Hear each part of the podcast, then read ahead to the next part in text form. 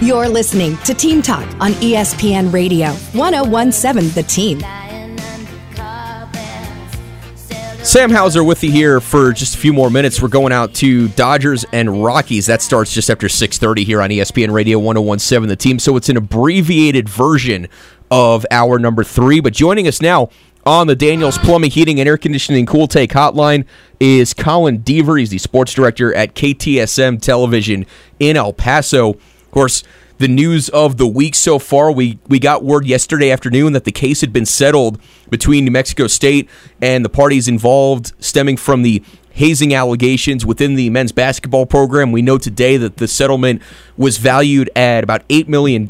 So, Colin, even just going back to when word of this first came down yesterday afternoon that the case was going to be settled, I'm, I'm just I'm curious what your first reaction was when you got the news that that this that the civil side of this says come to a conclusion. Well, I think the vast majority of civil cases obviously get settled like this anyways, so I wasn't really ever expecting it to go to trial. Uh, I was a little surprised that they were able to come to a resolution on it as quickly as they did, um, and for the sum of money that they did. I was not expecting it to be eight million dollars split between the Benjamin family and uh, Shakir Odunewu. Um, like you said, the eight million total. The Benjamin family will get about four point one million. Shakir Odunewu getting around 3.8, 3.9 million uh, as part of the settlement um, with New Mexico State. So certainly, um, a lot, you know, obviously a lot of money um, exchanging hands. But an interesting part of this is that New Mexico State University and the five uh, men that were named in this lawsuit initially, which is, of course, former head coach Greg Heiar, former associate head coach Dominique Taylor, and then the three players, Deshawndre Washington, Doctor Bradley, and Kim Aiken Jr., uh, they are released of liability um, as a result of this settlement, and the New Mexico uh, uh, Risk Management Division is the one that's actually going to be paying out the $8 million. So effectively, the five men that were accused in this sexual assault and hazing lawsuit, um, you know, they don't ever have to admit to any guilt, and they actually won't be paying anything out of their own pockets with this either. How much of a factor do you think it played with with those five individuals in particular that you mentioned? Now all former uh, members of the New Mexico State men's basketball program. How much of a factor do you think it played in this that they are that we've already at the we're at the point now where they're no longer members of of the program that they're not associated with the program anymore. I mean, do you think that played a factor at all in in the sequence of events leading up to a settlement yesterday?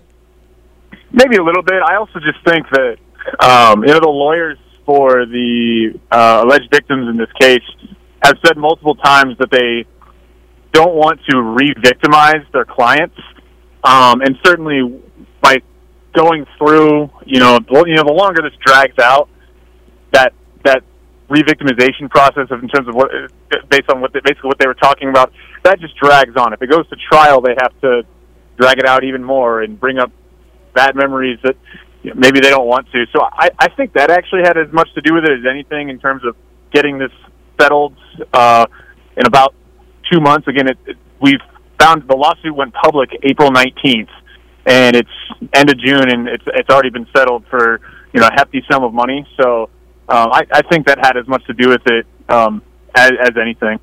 We're talking to Colin Deaver from KTSM Television in El Paso here on Team Talk ESPN Radio 1017 The Team. What about the relationship between the Benjamin family and New Mexico State. I mean, obviously this is total speculation, but just you know some of the the, the parts of this that were so interesting as far as the real people involved in having to uh, play out aspects of their of their lives and everything. I mean, certainly uh, you know William Benjamin meaning as much as he does to New Mexico State, Deuce going there. I mean, both of them just in Las Cruces in general.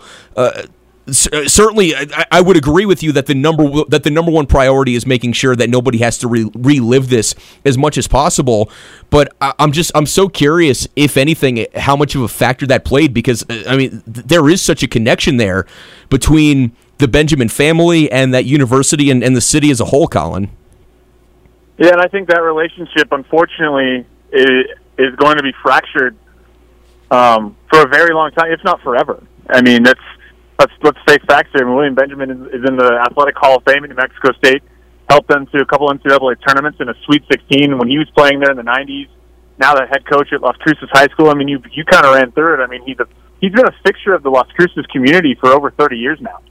And his son, it was a dream for him to go play basketball where his dad was a, a basketball star. So to have this, you know, these allegations, you know, come down, and obviously then this lawsuit, you know, the money, of course, and you know, people will point to that as, you know, hey, well, justice justice was served, and you know they, um, you know, they they got some, you know, some damages from it. But at the, you know, have you, you have to look at it as too is there was a a lot of pain and suffering that went into that um, as well. Right. So I think certainly it's the the relationship. I don't. I mean, I I, can't, I just can't imagine that it's going to be fixed anytime soon, um, if ever, and that's really unfortunate for the Benjamin family, for Shakiru Odunewu and, and New Mexico State. You know, to have this happen um, as a whole is is really uh, you know upsetting, disappointing, no doubt. But um, to have it happen to kind of a you know a legend and his son, I mean that's especially even more disappointing that maybe you don't have those you know people being a part of you know your history and your program anymore. What are you hearing as far as the next steps of this, where the civil part of this case is over? There could still potentially be criminal charges. At that, at this point, it's up to the state attorney general's office. What are you hearing as far as the likelihood that there are charges that come down, and if there are any factors that would lead the the attorney general's office to decide how much they want to continue to pursue this? Yeah, they're actually they're keeping that pretty close to the vest right now. Um, obviously, it's an ongoing investigation for them. The, the civil case uh, just wrapped up in, within the last couple of days.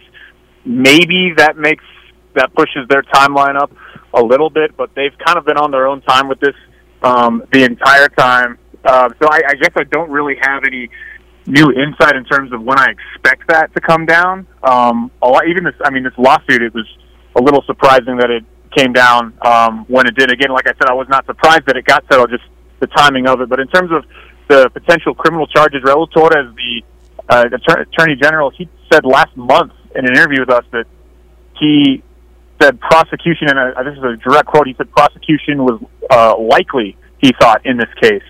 Um, so that, I mean, for the Attorney General to say something like that, I mean, I, I don't take that light, lightly. Sure. Uh, certainly, he's not going to say something like that if he doesn't think there's something behind it to back him up.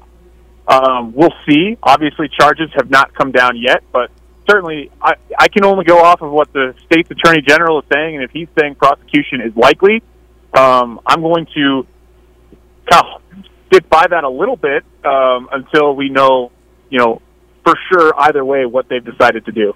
I know you got you got to get back uh, on TV here, Colin. So I really appreciate the time. I do just want to ask you, completely separating uh, the the first priority in this is the people involved and the real life elements of what happened and the healing process, completely separate from any sports element of this. And if there hasn't been any updates and if it's pure speculation, we certainly understand that. But I am just curious if, if if there's been any if there's been any talk if you guys have heard anything because even going back to when the season was stopped in the middle of it uh, last year, it seemed like uh, New Mexico State was pretty adamant that their plan was to have a basketball season in 2023 24. I mean, are we? I mean, certainly, you know, Coach Hooten is there and he's got his staff and a, and a roster, but are we on pace for that? And is there anything else that, that might potentially get in the way of that? I would. I think they're certainly on track to be playing next year. They're they're scheduled to play in a tournament in Cancun, Mexico, November 21st and 22nd. That's already been announced as part of their schedule. So I would be absolutely stunned at this point if something comes up and they don't end up playing a 2023-24 season uh, of men's basketball at New Mexico State. You don't take the steps that they've taken to hire a new coach, um, you know, schedule games. You don't go through the back and forth with UNM and NMSU about the rivalry that they did a couple of weeks ago. If you're, you know, and obviously the changes they've made in terms of assuring people that something like this will never happen again on their campus. Um, you don't go through all those steps if you're not planning on having a season. And like I said, there's games that are scheduled already, anyways, and players on the roster. Colin, really appreciate you squeezing some time in for us up here in Albuquerque, and uh, keep up the great work and all the reporting you guys are doing on this story. We really appreciate it. I appreciate you guys having me on as always. Thank you.